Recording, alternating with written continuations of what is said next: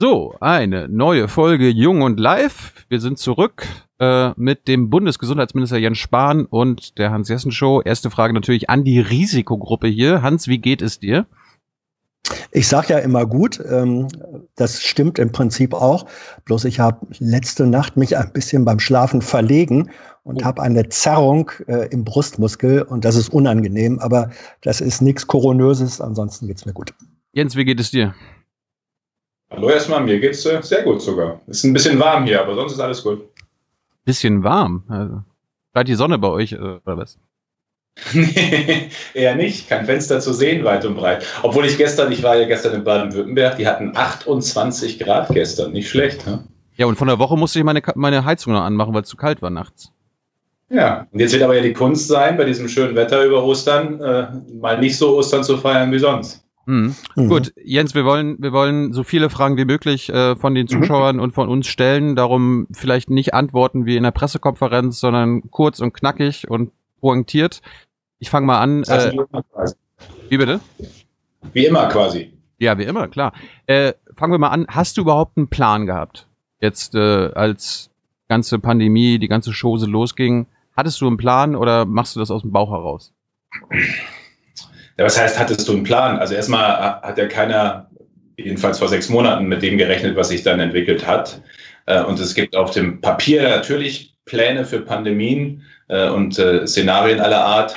Aber es ist immer noch was anderes, ob was auf dem Papier ist oder ob es dann konkret wird. Und wir haben ja alle, also ich jedenfalls habe viel gelernt in den letzten Wochen, wenn ich manchmal immer jetzt die Kommentatoren oder Begleiter so sehe, die dann so tun, als hätten sie schon vor drei Monaten gewusst, was ist, dann bin ich immer ein bisschen neidisch es gab ja eine, eine Risikoanalyse, glaube ich, 2012, 2013, Bundestag und so weiter.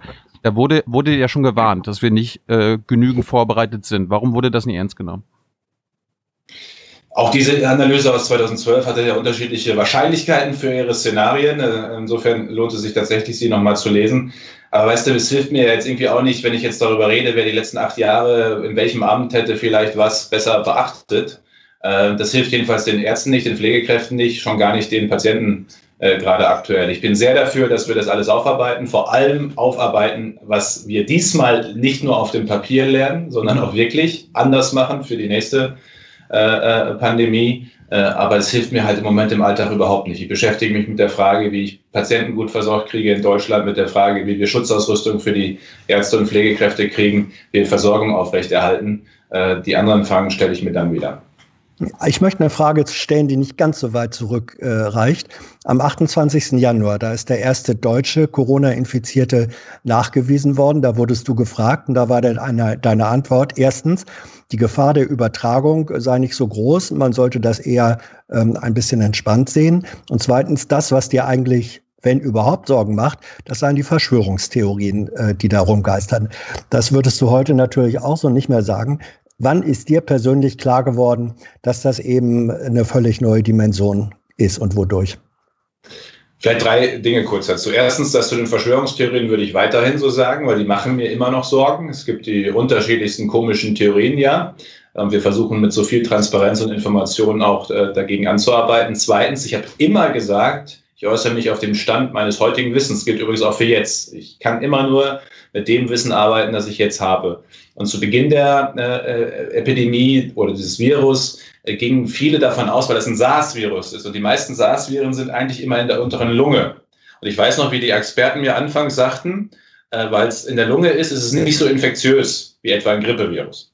Dann kam nach zwei, drei Wochen die Erkenntnis, übrigens auch durch Studien in Deutschland bei den ersten Patienten in München, ähm, dass das meiste der Viruslast nicht in der Lunge, sondern hier oben, äh, hier eher im Rachenraum und hier in dem Bereich ist. Ähm, und dass deswegen es hochinfektiös ist. Das zeigt also innerhalb von zwei, drei Wochen neue Informationen, neue Erkenntnis, andere Einschätzung der Lage. Äh, und das ist etwas, was ich äh, jetzt in den letzten Wochen äh, Monaten mittlerweile ja äh, öfter erleben musste. Das ist aber auch normal bei so einem neuen Virus. Kurzer Hinweis an alle Zuschauer, ihr könnt eure Fragen im Live-Chat stellen an Jens und wir suchen die sich relevantesten raus. Hey, liebe UnterstützerInnen, hier ist Thilo. Es gibt was Neues. Wir haben eine neue Bankverbindung. Wie ihr wisst, gibt es Junge Naiv ja nur dank eurer finanziellen Unterstützung. Wir sind nicht kommerziell, wir machen keine Werbung. Wenn ihr uns also per Überweisung, entweder einmalig oder jeden Monat per Dauerauftrag Geld zukommen lasst, ist es super wichtig, dass ihr ab sofort unsere neuen Kontodaten nutzt. Diese findet ihr in der Beschreibung. In Sachen PayPal hat sich nichts geändert. Also, danke vorab und jetzt geht's weiter. Ist es für dich eigentlich ein Nachteil aktuell, dass du jetzt in so einer entscheidenden Position kein Mediziner bist und kein Epidemiologe? Nein, das, also ich sehe es nicht als Nachteil, weil ich ja viele Epidemiologen, Mediziner, Virologen, Infektiologen äh, auch habe, die uns begleiten und unterstützen. Übrigens auch da gilt durchaus manchmal, nicht alle sind immer der gleichen Meinung. Aber auch das ist ja gut. Eine Debatte wird ja nur dann gut, wenn es auch unterschiedliche äh, Einschätzungen gibt äh, und man dann auch abwägen kann. Ähm, ich finde sowieso wichtig, dass Entscheidungen ähm, nicht von Virologen getroffen werden oder Infektiologen oder von der Wissenschaft, wie ich jetzt manchmal lese. Sie beraten uns, sie unterstützen uns, aber Entscheidungen in der repräsentativen Demokratie müssen von denen getroffen werden, die gewählt wurden äh, und die eben am Ende auch in der Regierung dann sind. Wem, wem vertraust du denn? Wer, sind, wer gehört zu den engsten Beratern? Also wer hat Einfluss auf dich? Natürlich gehört das Robert-Koch-Institut äh, dazu. Das ist ja auch eine, eine Institution des, unseres Ministeriums, auch ausdrücklich als beratende äh, Institution. Äh, und, und mit denen tausche ich mich sehr regelmäßig aus, teilweise täglich oder mehrfach täglich auch über die Entwicklung und die Einschätzungen dazu. Ähm, und dann gibt's, ich meine, einige sind bekannt. Ich war ja auch schon jetzt gerade in der Pressekonferenz äh, äh, äh, etwa mit, mit, mit Professoren aus den unterschiedlichsten Bereichen oder, oder auch in den vergangenen Wochen, der Professor Drosten manchmal, Frau Professor Herold ist eine Lungenärztin, ist ja auch wichtig, es geht ja nicht nur um Virologie. Ich muss ja auch wissen, wie ist der Krankheitsverlauf, äh, Beatmungsgeräte, wie groß ist die Zahl derjenigen, die Intensivmedizin brauchen. Mit der Fachgesellschaft der Intensivmediziner rede ich darüber. Ähm, wie geht's in der Pflege? Da rede ich mit dem Pflegerat. Also ich versuche immer themenbezogen und, und, und, und das, worum es gerade geht, äh, dann auch mit, äh, mit Experten und Leuten aus den unterschiedlichen Bereichen, mit Praxiserfahrung und mit Theorie zu sprechen und mir dann eine Meinung zu bilden.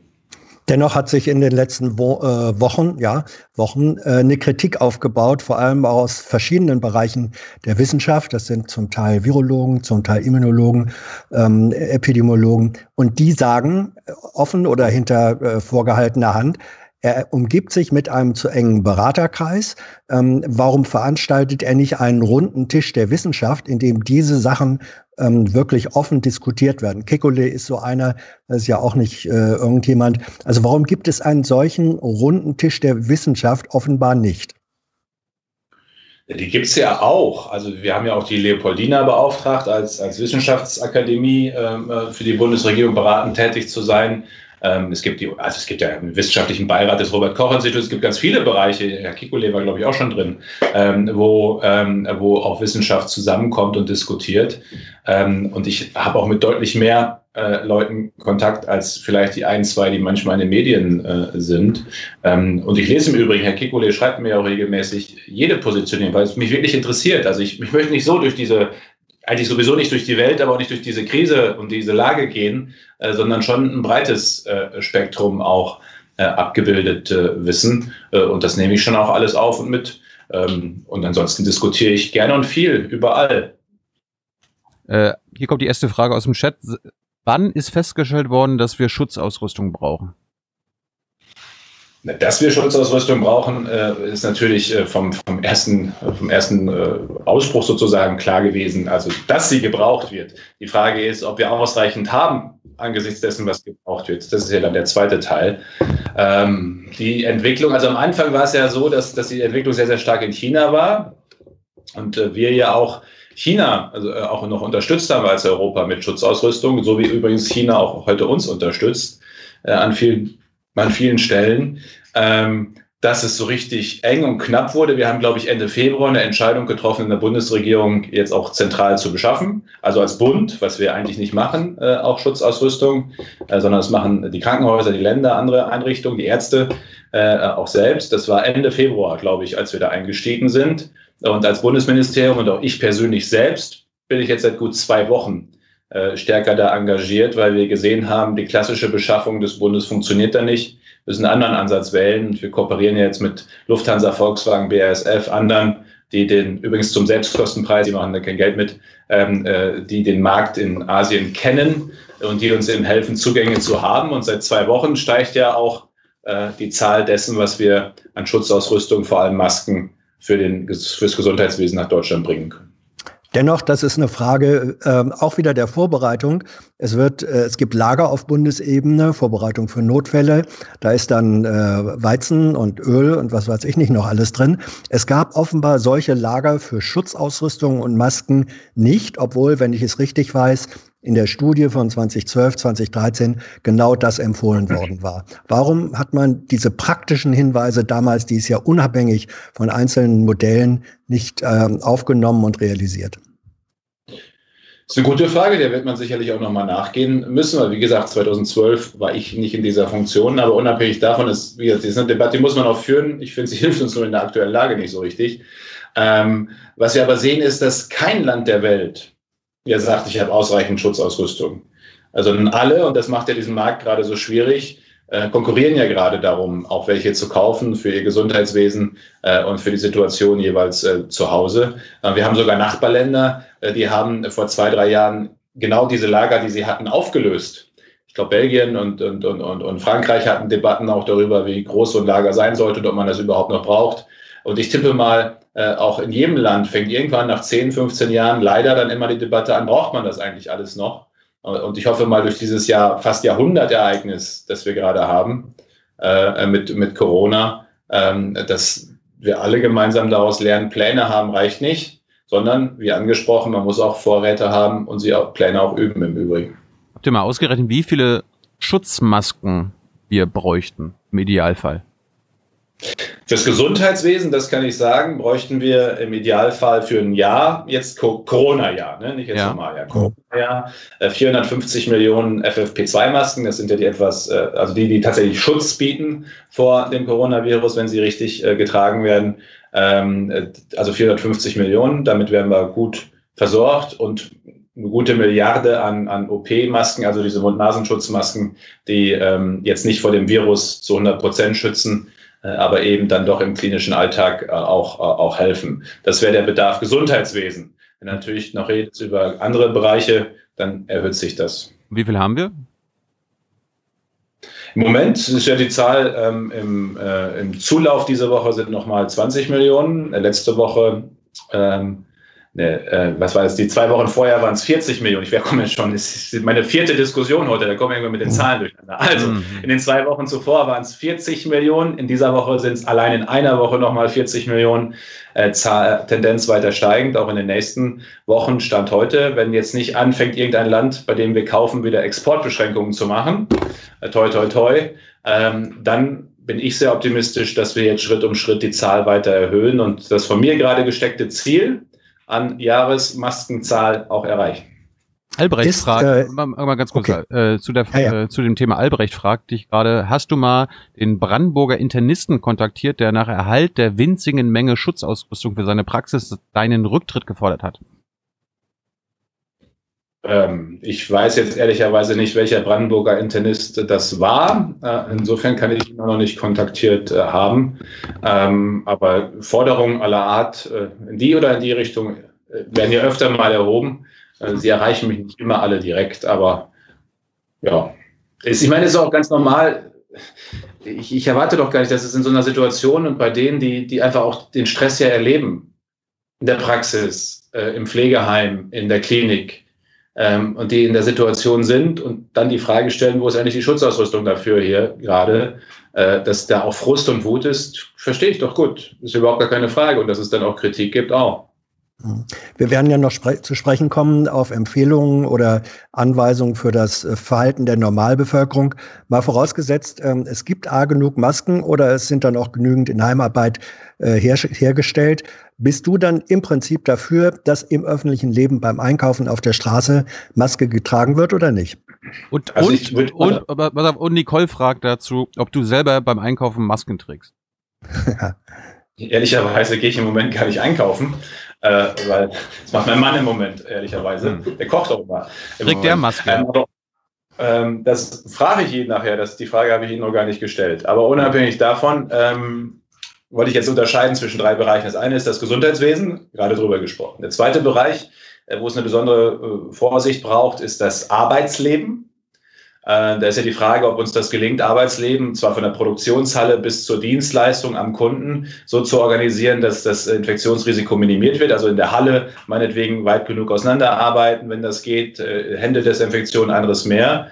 Aber es gibt natürlich Bereiche, die haben einfach direkten Kontakt, äh, Friseur klassisch und anderes mehr. Und da müssen wir darüber reden, ob es für den Arbeitsschutz Masken braucht da arbeitet Hubertus Heil dran als für den Arbeitsschutz zuständiger Minister und soll da bis nächste Woche Donnerstag auch im Corona-Kabinett äh, äh, was erarbeiten. Und dann äh, gibt's äh, ja, das, den Alltag, der gerade angesprochene. Aber ich finde es wichtig zu unterscheiden. Medizin, Arbeitsschutz, äh, Alltag. So im Alltag hilft vor allem äh, erstmal auch Abstand halten. Eineinhalb Meter Abstand zueinander reduziert das Infektionsrisiko um über um bis zu 90 Prozent, also enorm ähm, weil diese Tröpfchen eben nicht so unendlich weit fliegen.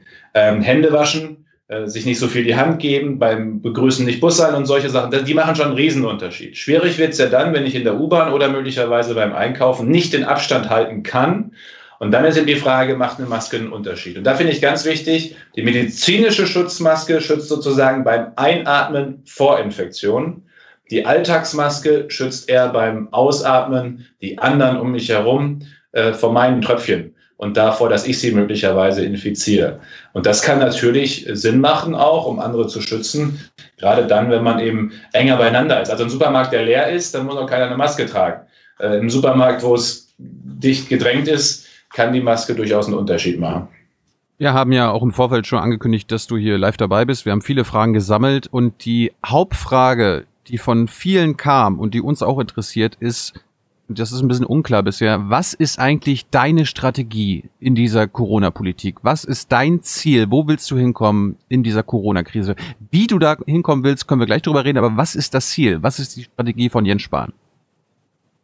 Das Ziel ist, die Ausbreitung des Virus so zu verlangsamen, äh, dass unser Gesundheitswesen am Ende eben mit der Zahl an schweren und schwersten Verläufen, die Intensivbeatmungsmedizin brauchen, ohne Stress umgehen kann. In einem Satz. Was? Das bedeutet aber, Entschuldigung, das bedeutet aber, dieses Ziel kann man auch auf verschiedenen Wegen erreichen. Nämlich äh, zum einen, indem man sagt, wir isolieren die Risikogruppen ab und zum zweiten, indem man sagt, wir begrenzen generell Kontakte. Das sind zwei verschiedene Strategien. Welches ist deine? Am Ende braucht es ja einen Mix von verschiedenen Ansätzen, wie wir es ja auch, äh, auch machen. Das eine ist, äh, Kontakte zu reduzieren. Das ist, äh, wir machen gerade sozusagen als Gesamtgesellschaft Prävention, indem wir wegen der Dynamik im März insgesamt ähm, Kontakte, Großveranstaltungen, Kindergarten, Schule und anderes mehr reduziert haben. Der zweite Teil ist, Infektionen sehr, sehr früh zu erkennen, also mehr zielgerichteter vor allem, nicht mal mehr, zielgerichteter zu testen, gerade jetzt auch im Gesundheitswesen, Pflegeeinrichtungen. Und sobald jemand positiv getestet ist, sofort alle Kontakte der letzten Tage identifizieren und auch isolieren. Das ist eine sehr, sehr wichtige Maßnahme, um das unter Kontrolle zu behalten. Die Risikogruppe, wenn man es, das Virus, das haben wir uns ja nicht ausgesucht, das Virus ist leider besonders äh, schädlich und zu oft auch tödlich äh, insbesondere bei über 70, wenn wir uns anschauen, wie verteilt sich das, und bei bestimmten chronischen Vorerkrankungen. Äh, und diese Bevölkerungsgruppen besonders zu schützen, ist natürlich auch Teil des Konzepts. Ich finde, es gibt nicht so den, das eine Konzept alleine, äh, alone standing, so standing alone, ähm, das das einfach alles löst, sondern du brauchst einen integrativen Ansatz von mehreren Dingen. Und da musst du ja immer abwägen, was bedeutet die jeweilige Maßnahme dann für andere Bereiche weil Gastronomie und öffentliches Leben äh, ein Stück einfrieren hat ja wirtschaftliche Folgen. Folgen für Menschen und ihre Jobs und ihre Perspektive, ihre Selbstständigkeit. Äh, zu sagen, die 80-Jährigen äh, würden wir aber gut finden, äh, wenn die zu Hause bleiben, hat auch Folgen. Äh, so, und deswegen finde ich schon wichtig, äh, dass das etwas breiter und differenzierter ist als jetzt nur die eine Maßnahme und dann sind alle Probleme gelöst. Die einzig wirkliche Maßnahme, die wirklich einen Unterschied machen würde und die ich sofort machen würde, wäre Impfen aber da sind wir leider noch nicht. Worauf, worauf soll die Bevölkerung denn deiner Meinung nach warten? Also auf die Impfung, also damit alles wieder normal sein kann. Auf eine Impfung, auf Antikörper, auf äh, dass genug junge Menschen durchseucht sind. Worauf soll die Bevölkerung warten, damit sie nachvollziehen kann, wie ihr arbeitet und was das Ziel ist?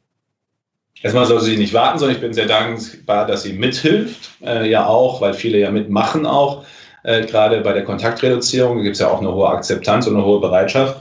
Ähm, naja, was, ich sage nochmal, was wir zusammen schaffen müssen, ist, das Virus ist da und es wird da bleiben. finde ich erstmal wichtig. Diese, also manche haben so die Idee, einmal Mauer drumherum und dann ist Virus weg und dann Mauer. Nee, das geht nicht. In dem Moment, wo du die Mauer wieder wegmachst, kommt das Virus automatisch wieder. Das Virus ist da, bleibt. Äh, und wir müssen gemeinsam als Gesellschaft halt äh, das richtige Maß finden von Verbreitung und, und, und, und neuen Infektionen ähm, und gleichzeitig eben nicht Überlastung des Gesundheitswesens. Ähm, und so und da die richtige Balance für zu finden. Darum geht's ja jetzt gerade auch mit den Maßnahmen. Die sehr drastischen Maßnahmen jetzt für die persönlichen Freiheiten, die ergriffen wurden, wurden ja ergriffen mit dem März, weil wir auf einmal so eine Dynamik hatten.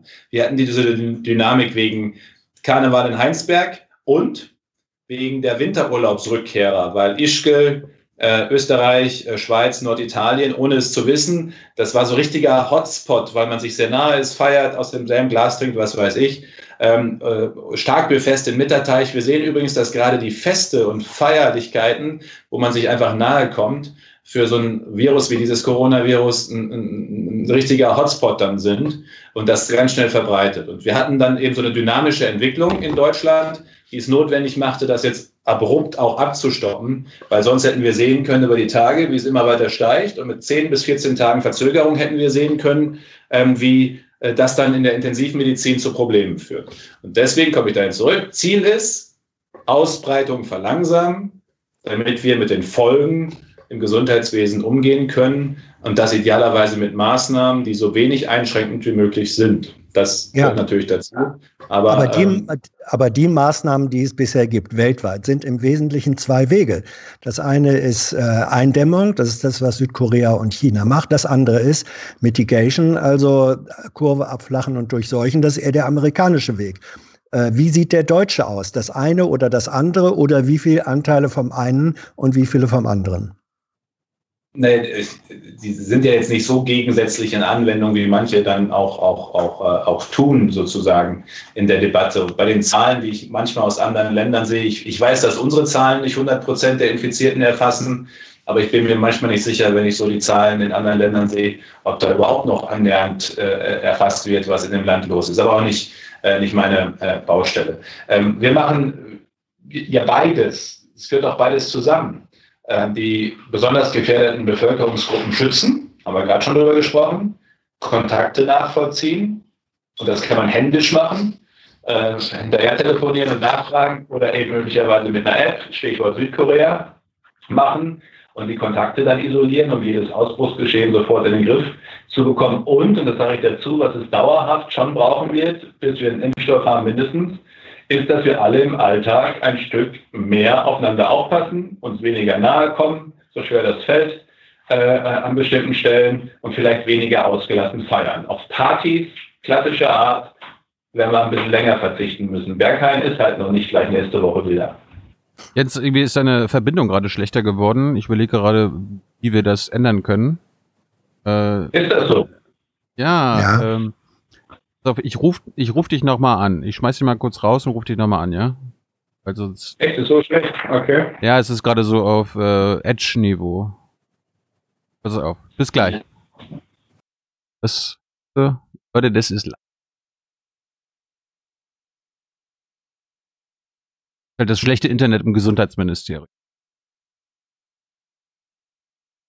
So. Gelästert, ich weg war. Ja, wir haben natürlich Nein. gelästert. Wir, wir wollten den Zuschauern nur sagen. Nee, jetzt ist wieder gut, jetzt ist wieder gut. So, pass auf. Ähm, ich, ich formuliere die Frage mal von den Zuschauern so um. Was ist denn die Voraussetzung, dass meine Oma, weil du ja 80-Jährige angesprochen hast, meine Oma ist über 80. Was ist die Voraussetzung dafür, dass meine Oma ihre Urenkel wieder in den Arm nehmen kann? Das ist eine schwierige Frage. Ähm, die Voraussetzung, dass sie sich wieder sehen können, hätte ich jetzt gesagt, ähm, und ich kenne übrigens das, meine Eltern leiden sehr darunter gerade, dass sie ihr, äh, ihre Enkelkinder nicht äh, sehen können. Das, das tut, fällt ihnen nachvollziehbarerweise echt schwer. Das geht ja vielen Enkelkindern, Kindern, Eltern, Großeltern so. Ähm, sich sehen bei Abstand und Einhaltung von Hygieneregeln ist, glaube ich, leichter und schneller wieder möglich. Ähm, ich will jetzt auch nicht jedes sich in den Arm nehmen. Ich will ja nur, dass allen bewusst ist, dass das ein Risiko einfach in sich hat. So, wenn die, wenn die Kinder seit zwei Wochen zu Hause sind und niemand anders als die Eltern gesehen haben, müssten die Kinder nach zwei Wochen Quarantäne sozusagen im Moment ja infektionsfrei sein. ähm, wenn, sich, wenn sich nichts entwickelt hat. Ähm, wenn Sie im Kindergarten sind und besuchen dann Oma, dann hat es natürlich das Risiko, dass Sie aus dem Kindergarten, aus dem Kontakt mit anderen Kindern, ohne es zu merken, die merken im Zweifel gar nichts davon, das Virus mitbringen. Ähm, aber ich würde jetzt mal sagen, wer jetzt seit zwei Wochen nur mit den Eltern Kontakt hat und die Eltern auch nur mit den Kindern und auch nichts von außen mitgebracht haben, also wer wirklich jetzt zwei Wochen Familie unter sich war, da ist das Risiko, dass da äh, irgendwo Corona äh, ist, äh, sehr, sehr gering. Dann kann man da anders mit umgehen, auch mit den Großeltern, äh, als wenn halt einer gerade noch auf Arbeit oder im Kindergarten war. Solche, solche Dinge halt miteinander zu überlegen und zu erörtern, ist, und ich habe den Eindruck, das machen auch viele, weil viele ja sich informieren darüber, wie das ist. Äh, das ist eben wichtig. Mhm. Also und am Ende geht's mir, weil mir die Tage vorgeworfen wurde, irgendwie das wäre wär Altersdiskriminierung, verfassungswidrig. Ich habe gesagt, wir müssen vielleicht die Älteren bitten, etwas länger auf soziale Kontakte zu verzichten. Wenn es jetzt schon eine Bitte verfassungswidrig ist, ein bisschen äh, komisch in der Debatte. Ähm, aber das ist ja vor allem eine Frage des, des Selbstschutzes. Und ich, ich vertraue da auch einfach drauf, dass viele auch ja sehen, ich meine, ich muss halt aus Überlegen, knapp 90 Prozent der Todesfälle, die wir haben, sind über 70-jährig. Obwohl der größte Teil der Infizierten deutlich unter 70 ist. Und das zeigt eben schon sehr klar, wo das Risiko vor allem ist. Äh, und es ist ja Schutz. Also wir wollen ja niemandem was. Ich will doch niemandem seine Enkelkinder nehmen. Es geht ja darum, zu schützen. Ja, Jens, besonders herzzerreißend und erschütternd sind Berichte aus Pflegeheimen, aus äh, Alteneinrichtungen, wo Menschen inzwischen sterben, ohne dass Angehörige dabei sein können. Ähm, jeder Minister, der irgendwo einen Reinraum besucht, kriegt da einen Kittel um, kriegt eine Haube auf. Warum gibt es kein Programm, das Pflegeheime mit Schutzausrüstung äh, äh, ausrüstet, Schutzbekleidung und sagt, gut, dann geht ihr hin und wenn ihr eure Verwandten sehen wollt, dann zieht ihr das Zeug vorher an, dann habt ihr einen gewissen Schutz. Das muss doch machbar sein. Das kann nicht so lange dauern und wahnsinnig teuer kann es auch nicht sein. Warum macht ihr sowas nicht? Ja, Hans, wenn wir ausreichend Schutz, Masken und Materialstand heute hätten, würde man das natürlich großzügiger machen können. Aber darüber haben wir ja vorhin schon gesprochen, dass äh, wir jetzt natürlich zuerst einmal auch die Ärztinnen und Ärzte, die Pflegekräfte, die äh, ganzen vielen anderen im Gesundheitswesen, die jeden Tag ja qua, qua Job, qua Beruf und Berufung mit potenziell Infizierten zu tun haben, dass wir zuerst einmal auch die schützen.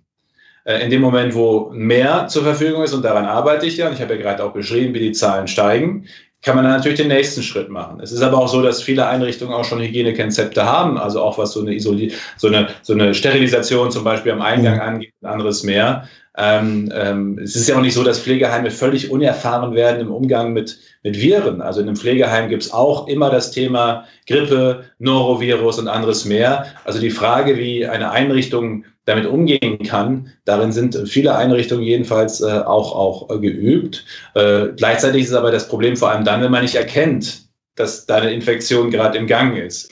Äh, deswegen ist mir sehr, sehr wichtig, dass wir auch im Testansatz ähm, viel stärker im Gesundheitswesen testen, also äh, bei Pflegeeinrichtungen und Krankenhäusern. Und sobald einer da positiv getestet ist in so einem Pflegeheim, sofort äh, die Kontakte und Quarantäne und dann ähm, e-, eben auch isolieren, um das Risiko zu reduzieren. Äh, von den Tests, die die letzten Tage stattgefunden haben, haben mir die Labore berichtet, waren über 20 Prozent Tests in Pflegeeinrichtungen. Äh, wo Pflegeeinrichtungen eben auch äh, sagen, sie wollen hier äh, wissen, was los ist. Und das ist sicherlich was, was durch Wolfsburg und Würzburg, durch die tragischen Ereignisse nochmal ein ganz anderes Bewusstsein geschaffen hat. Ich will das Publikum nochmal mit einbeziehen. hier gibt es eine Frage, warum es kein Wenn-Dann-Szenario von dir gibt. Also wenn zum Beispiel wir XY erreicht haben, können wir XY lockern. Das würde ja die Kommunikation also die Kommunikation dieses Schemas würde ja bei der Bevölkerung helfen, sie zu motivieren, dieses Ziel, was ihr ausgesprochen habt, zu erreichen. Warum gibt es dieses Wenn-Dann-Schema nicht? Gibt's ja. Also das erste Wenn-Dann-Schema, das habe ich ja heute schon mehrfach gesagt, ist ja, wenn es uns gemeinsam gelingt, jetzt diese Abflachung über Ostern durchzutragen, den Tagen nach Ostern, dann kann man über eine schrittweise Rückkehr in Normalität reden. Schrittweise heißt aber eben nicht alles auf einmal. Das finde ich ganz, ganz wichtig. Sondern man fängt doch zuerst mit den Bereichen an, wo das Risiko geringer ist und die weniger verzichtbar sind. Da komme ich zu dem, was ich vorhin sagte, als der Ton dann anfing wegzugehen. Die Party ist halt besser und länger verzichtbar äh, als die Arbeit. Also ich kann auf den Lebensunterhalt schlechter verzichten als auf die Party. Und ich kann im Zweifel auf die Kinderbetreuung weniger gut verzichten, als aufs Fußballspiel zu besuchen. So, das ist der eine Punkt. Und der andere Punkt ist eben äh, die, die, die, das Risiko, das da drin steckt. Und eine Wenn-Dann-Aussage, die ich zum Beispiel machen kann, wenn eine Branche, wenn ein Unternehmen in der Lage ist, nachzuweisen, dass es das, was es tut, unter hygienisch guten Bedingungen tun kann mit minimiertem Infektionsrisiko, dann kann es auch wieder starten. Als ich gestern, nur mein Beispiel, als ich gestern sagte, auf Volksfeste werden wir möglicherweise länger verzichten müssen, hm. habe ich Protest gleich bekommen des Schaustellerverbandes, was ich verstehe, weil es natürlich um deren wirtschaftliche Existenz geht. Und da habe ich gesagt, wenn, wenn ihr Konzepte erarbeitet, wie ein Volksfest oder eine Kirmes stattfinden kann unter Hygienebedingungen, die ein Infektionsrisiko minimieren, ich weiß nicht, das ist bei Kirmes schwer, glaube ich, aber wenn das gelingt, dann kann man natürlich das auch äh, bei diesen Bedingungen stattfinden lassen. Also das finde ich halt wichtig. Äh, das ist, waren jetzt schon zwei Wenn-Dann-Sätze. Aber, aber äh, gibt es Parameter dieser Voraussetzung, also irgendwie die Zahl der Fälle, äh, die Häufigkeit, an welchen Orten das stattfindet, die Testanzahl, äh, die getesteten Menschen, der Reproduktionswert? Also gib uns da Parameter. Es sind aber nie, das finde ich halt wichtig, es ist ja nie, also diese Vorstellung, da gibt es einfach so eine Wissenschaft, die irgendwie, es ist ja nie in sich abgeschlossen, weil zum Beispiel die Zahlen, die wir haben beim Robert-Koch-Institut, die Meldezahlen, sind ja die offiziellen. Das sind ja nur die, die getestet wurden. Gleichzeitig müssen wir ja annehmen, dass es auch viele gibt, weil ja viele verrückterweise, man muss ja immer wieder daran erinnern, wir haben die einen, die brauchen Beatmung, wo es richtig tragisch ist, und wir haben andere, bis zu 80 Prozent, die gar nicht merken, dass sie es hatten oder haben und die im hm. Zweifel gar nicht getestet werden. Das heißt also, diese wissenschaftliche Kennziffer, diese eine, die alles irgendwie einbezieht, die gibt es halt in so einer unsicheren, komplexen Welt nicht, sondern am Ende müssen wir dann immer abwägen. Aber eine Zielmarke zum Beispiel ist dieses berühmte R, R0. Das sagt aus in einfachen Worten, wie viele andere steckt jemand an, der infiziert ist. Ist R gleich 1, steckt er einen anderen an. Ist R gleich 6, steckt er sechs andere an. Wir waren auf dem Weg im März Richtung R67 wir sind jetzt wieder bei eher Richtung 1. Also das ist, das ist zum Beispiel eine wichtige Kennziffer. Wenn wir wissen, dass das Infektionsgeschehen einigermaßen linear bleibt und nicht auf einmal drastisch steigt über die Tage, dann ist das ein sehr, sehr großer, wichtiger Unterschied. Und weil wir wieder diese lineare Steigerung erreicht haben, können wir jetzt nach Ostern möglicherweise dann eben auch über Schritte reden. Mhm. Es gibt zwei feste Daten. Das eine ist der 20. April. Äh, bis dahin gelten die Restriktionen, Ende der äh, Osterferien. Das zweite ist der nächste Mittwoch. Ihr habt als Kabinett äh, mehrfach jetzt gesagt, am nächsten Mittwoch werden wir sagen, was geht und wo vielleicht Lockerungen sein können. So, alle gucken jetzt auf den Mittwoch. Ähm, es liegt doch nahe, dass ihr im Fokus haben werdet als allererstes mit, dass man Kinderbetreuung und Schulen wieder lockert oder sukzessive öffnet. Oder sagst du jetzt, nee, das ist ein Punkt unter mehreren? Es ist natürlich ein Punkt unter mehreren, aber ein wichtiger, weil gerade das Thema Kindergarten, Schule, insbesondere bei den Kindern, die zu Hause, es geht ja nicht um die 16-Jährigen, mhm. sondern um diejenigen, die zu Hause eben auch eine Betreuung brauchen und wo die Eltern dann äh, auch unter Stress kommen, wenn es die Betreuung nicht wie geplant gibt, ähm, ist ein Thema. Gleichzeitig ist das ein super komplexes Thema. Also Schulen, Busverkehr zu den Schulen, äh, äh, Schulklassen, die Frage, gehören die äh, Lehrer zu den Risikogruppen? Also die Schule ist eine der komplexesten Veranstaltungen, wenn man ein bisschen nachdenkt, äh, wenn es um so ein Virus geht, die es gibt. Ähm, weil aus ganz unterschiedlichen Bereichen, Stadtteilen, Lebensschichten äh, die Kids da zusammenkommen, Kinder auch sind, wie sie sind. Ne? Verhaltensregeln, mit der Abstand halten und so ist jetzt bei Vierjährigen oder Sechsjährigen oder Achtjährigen schwierig. Ähm, die, die das schnell, so. Lernen das gerade schnell. Ja. Ja gut, dann. Äh, dann äh, tragen sie äh, das möglicherweise dann weit auf einmal wieder weiter. Und deswegen ist das so ein echtes Spannungsfeld zwischen, es ist super wichtig für die, den Einzelnen und die Gesellschaft eigentlich, dass Kinderbetreuung wieder funktioniert. Und gleichzeitig sind da durchaus auch äh, Risiken drin. Äh, und deswegen reden ja einige drüber. Das ist jetzt vor allem Thema, das auch die Kollegen in den Bildungsministerien beschäftigt, ob und wie man Kindergärten und Schule nicht alle auf einmal starten lassen kann, sondern vielleicht auch äh, konditioniert und stufenweise. Äh, daran arbeiten die Bildungsminister jedenfalls schon mal an Konzepten. Gut, Jens, wir haben, wir haben nicht ewig viel Zeit, darum machen wir mal weiter. Die meisten haben auch gefragt, und ich fasse das mal auch zusammen, darunter, kannst du uns drei Fehler nennen, die du in den letzten Wochen gemacht hast? Wahrscheinlich gibt es viele. Ähm, alles andere. Drei reichen. in so einer Zeit äh, äh, komisch. Ich meine, ähm, wir, wir leben in einer Demokratie. Ihr habt, ihr habt Transparenz versprochen und zur Transparenz gehört ja auch eine offene. Ich bin Thilo, du hast mindestens zehn schon von mir aufgeschrieben, oder nicht? Ich will ja wissen, ich will ja Selbstkritik hören, ja? Ja, es ist äh, immer jetzt so spontan gefragt. Es gibt sicher welche, ich will nicht sagen, dass ich keine gemacht habe, aber jetzt. Worüber spontan, ärgerst du dich? Das, worüber ich mich ärgere, ist, dass, äh, dass wir tatsächlich, aber das ist jetzt nicht, worüber ich mich ärgere, nur aus persönlichem Ding, sondern eher wegen der Gesamtsystematik dieses Thema Schutzmasken.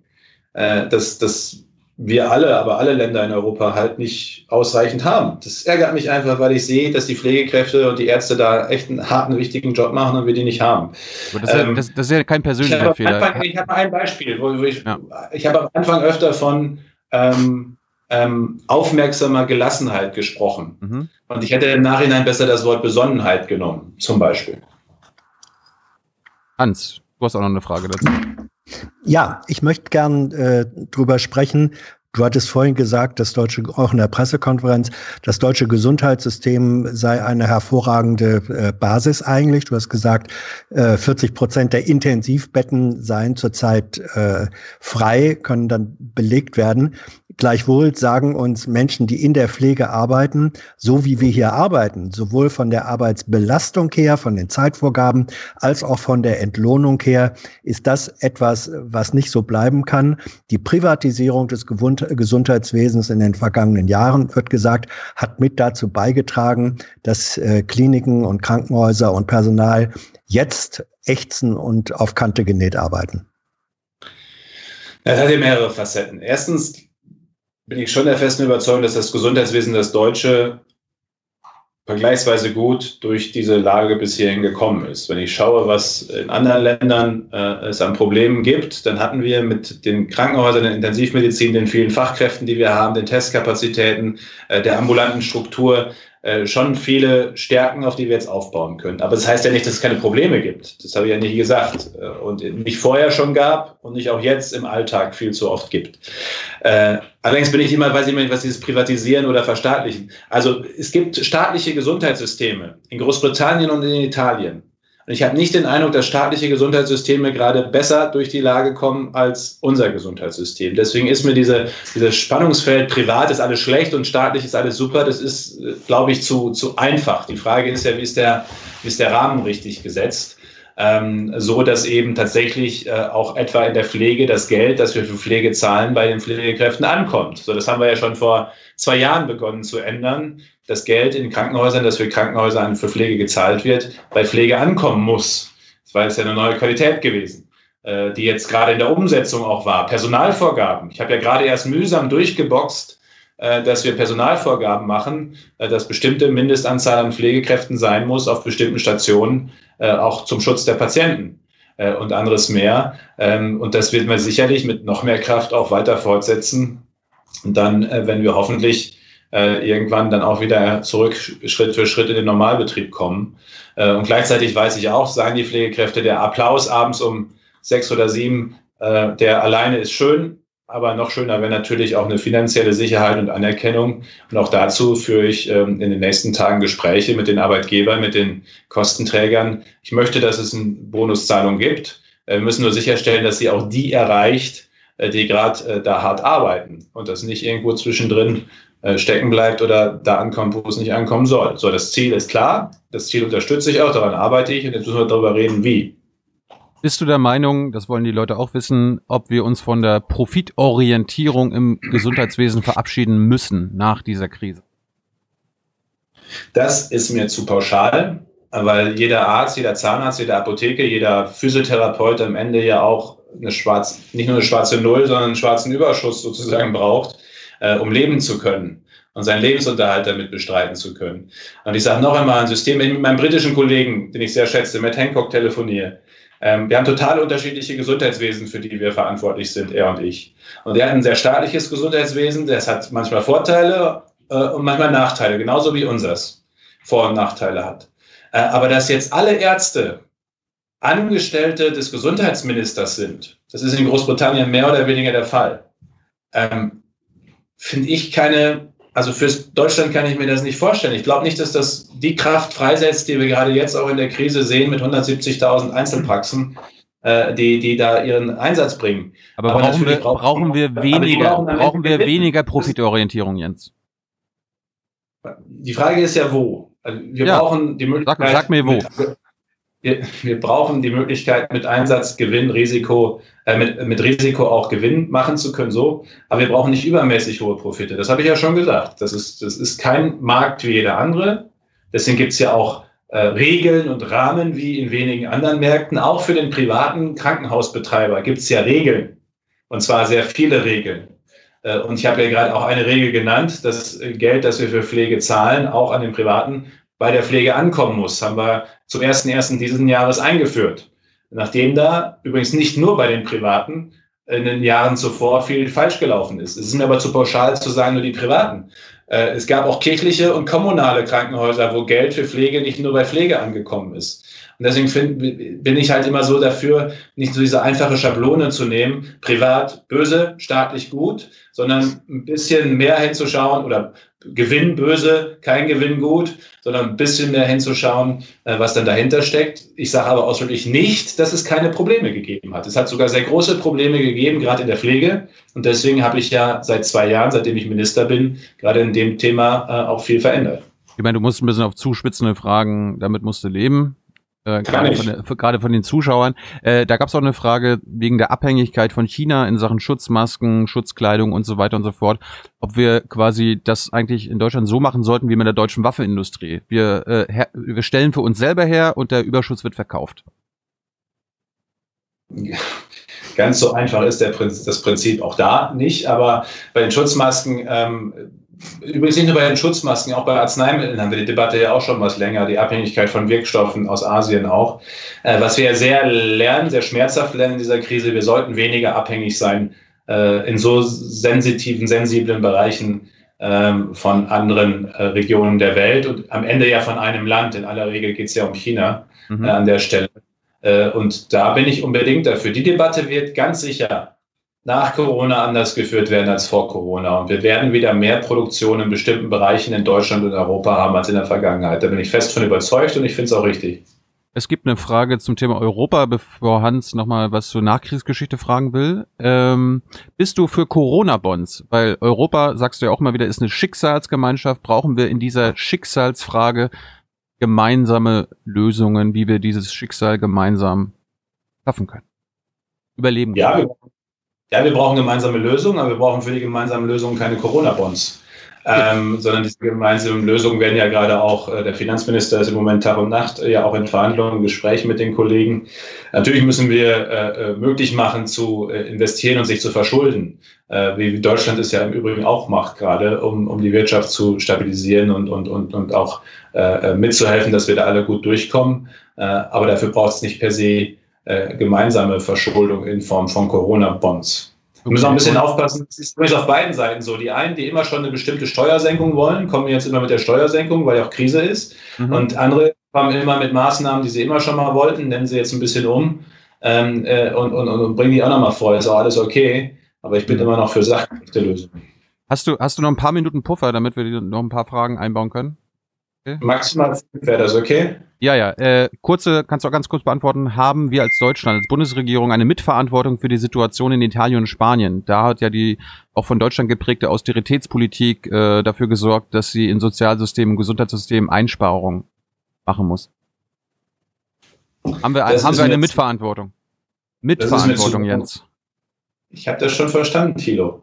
Das ist mir aber trotzdem zu monokausal äh, hergeleitet. Gut. Ähm, Hans. Hat der deutsche Gesundheitsminister eine Vorstellung davon, was passiert, wenn in Moria auf Lesbos äh, das Coronavirus sich ausbreitet? Ja, dann muss natürlich auch dort, äh, wie überall sonst auch, äh, entsprechend medizinisch betreut, begleitet, getestet werden und äh, alles möglich gemacht werden, um Hygiene einzuhalten und Übertragungswege zu reduzieren. So schwer das ist, das weiß ich auch, aber es sind ja auch schon äh, entsprechende äh, Camps, äh, äh, dann eben äh, ja, entsprechend hygienisch äh, begleitet worden und unterstützt worden. Das Problem ist ein generelles natürlich auch in anderen Bereichen, äh, jetzt mal jenseits äh, äh von Moria, äh, ist ja, dass wir in Deutschland, glaube ich, miteinander eins wahrnehmen müssen. Das wünsche ich mir jedenfalls, dass wir es wahrnehmen. Äh, dass wir eigentlich sehr dankbar und auch demütig sein können dafür, in welcher Lage wir mit diesem Coronavirus umgehen, bei allen Problemen, die wir im Alltag gerade im deutschen Gesundheitswesen besprochen haben. Äh, aber schon wenn ich mit meinem italienischen oder spanischen Kollegen telefoniere, gestern mit meinem französischen, ähm, dann, dann, und das sind ja noch alles europäische, westliche Systeme.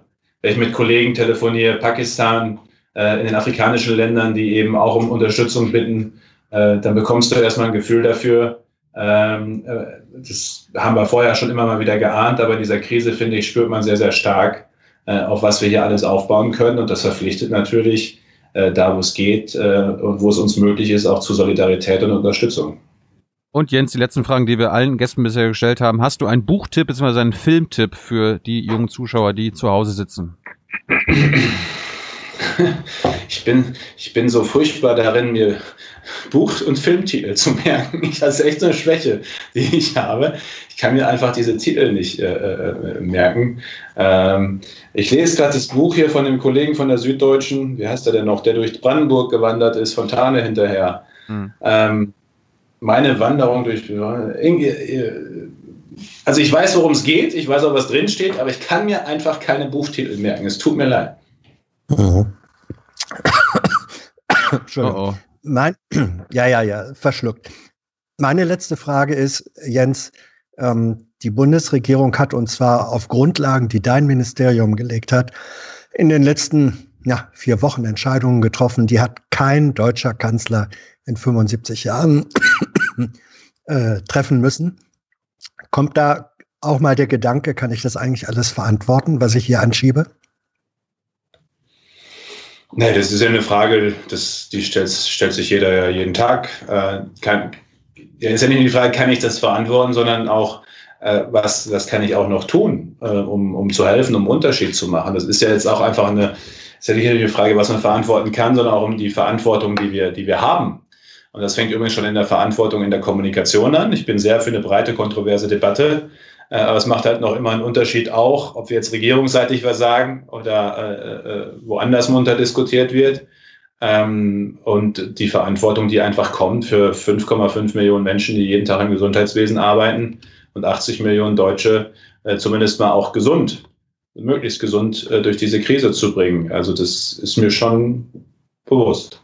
Und Jens, was alle wissen wollen, hast du gehamstert und wenn ja, was? Nein, habe ich, hab ich nicht. Ähm, habe übrigens gelernt von einem Psychologen, dass dieses Hamsterkaufen auch eine Form von, man will was tun in der Krise hm? und, und, und, will irgendwie, irgendwie, irgendwie muss man da was tun und damit umgehen, mit der Unsicherheit oder dem Stress oder der, der, der, all dem Nachvollziehbaren. Äh, und dann ist halt Hamster kaufen sozusagen, man tut zumindest was, um sich vorzubereiten. Warum das dann immer Klopapier ist, weiß ich nicht, aber das ist äh, offensichtlich dann so ein Phänomen. Ähm, aber ich habe mich eigentlich mit nichts mehr bevorratet als, äh, als sonst. Gut, dann bedanke ich mich für deine Zeit. Äh, Grüße an den Mann, der hoffentlich Masken trägt für euren Einkauf. Sonst ich, muss äh, wenn, ich sag mal, wenn, wenn der Supermarkt leer ist, macht, es, macht das keinen großen Unterschied. Schwierig wird es immer dann, wenn es voll wird. Gut, wir bedanken uns für deine Zeit. Lass uns das vielleicht mal wieder machen, falls die ganze Krise ein bisschen länger dauert. Und ansonsten danke an die Zuschauer für eure Fragen und danke für eure Unterstützung. Uns, wir sind nicht kommerziell, uns gibt's nur dank euch. Danke an den Bundes Bundesgesundheitsminister. Hau rein. Dank, danke, Hans. Ciao. Ja. Ciao.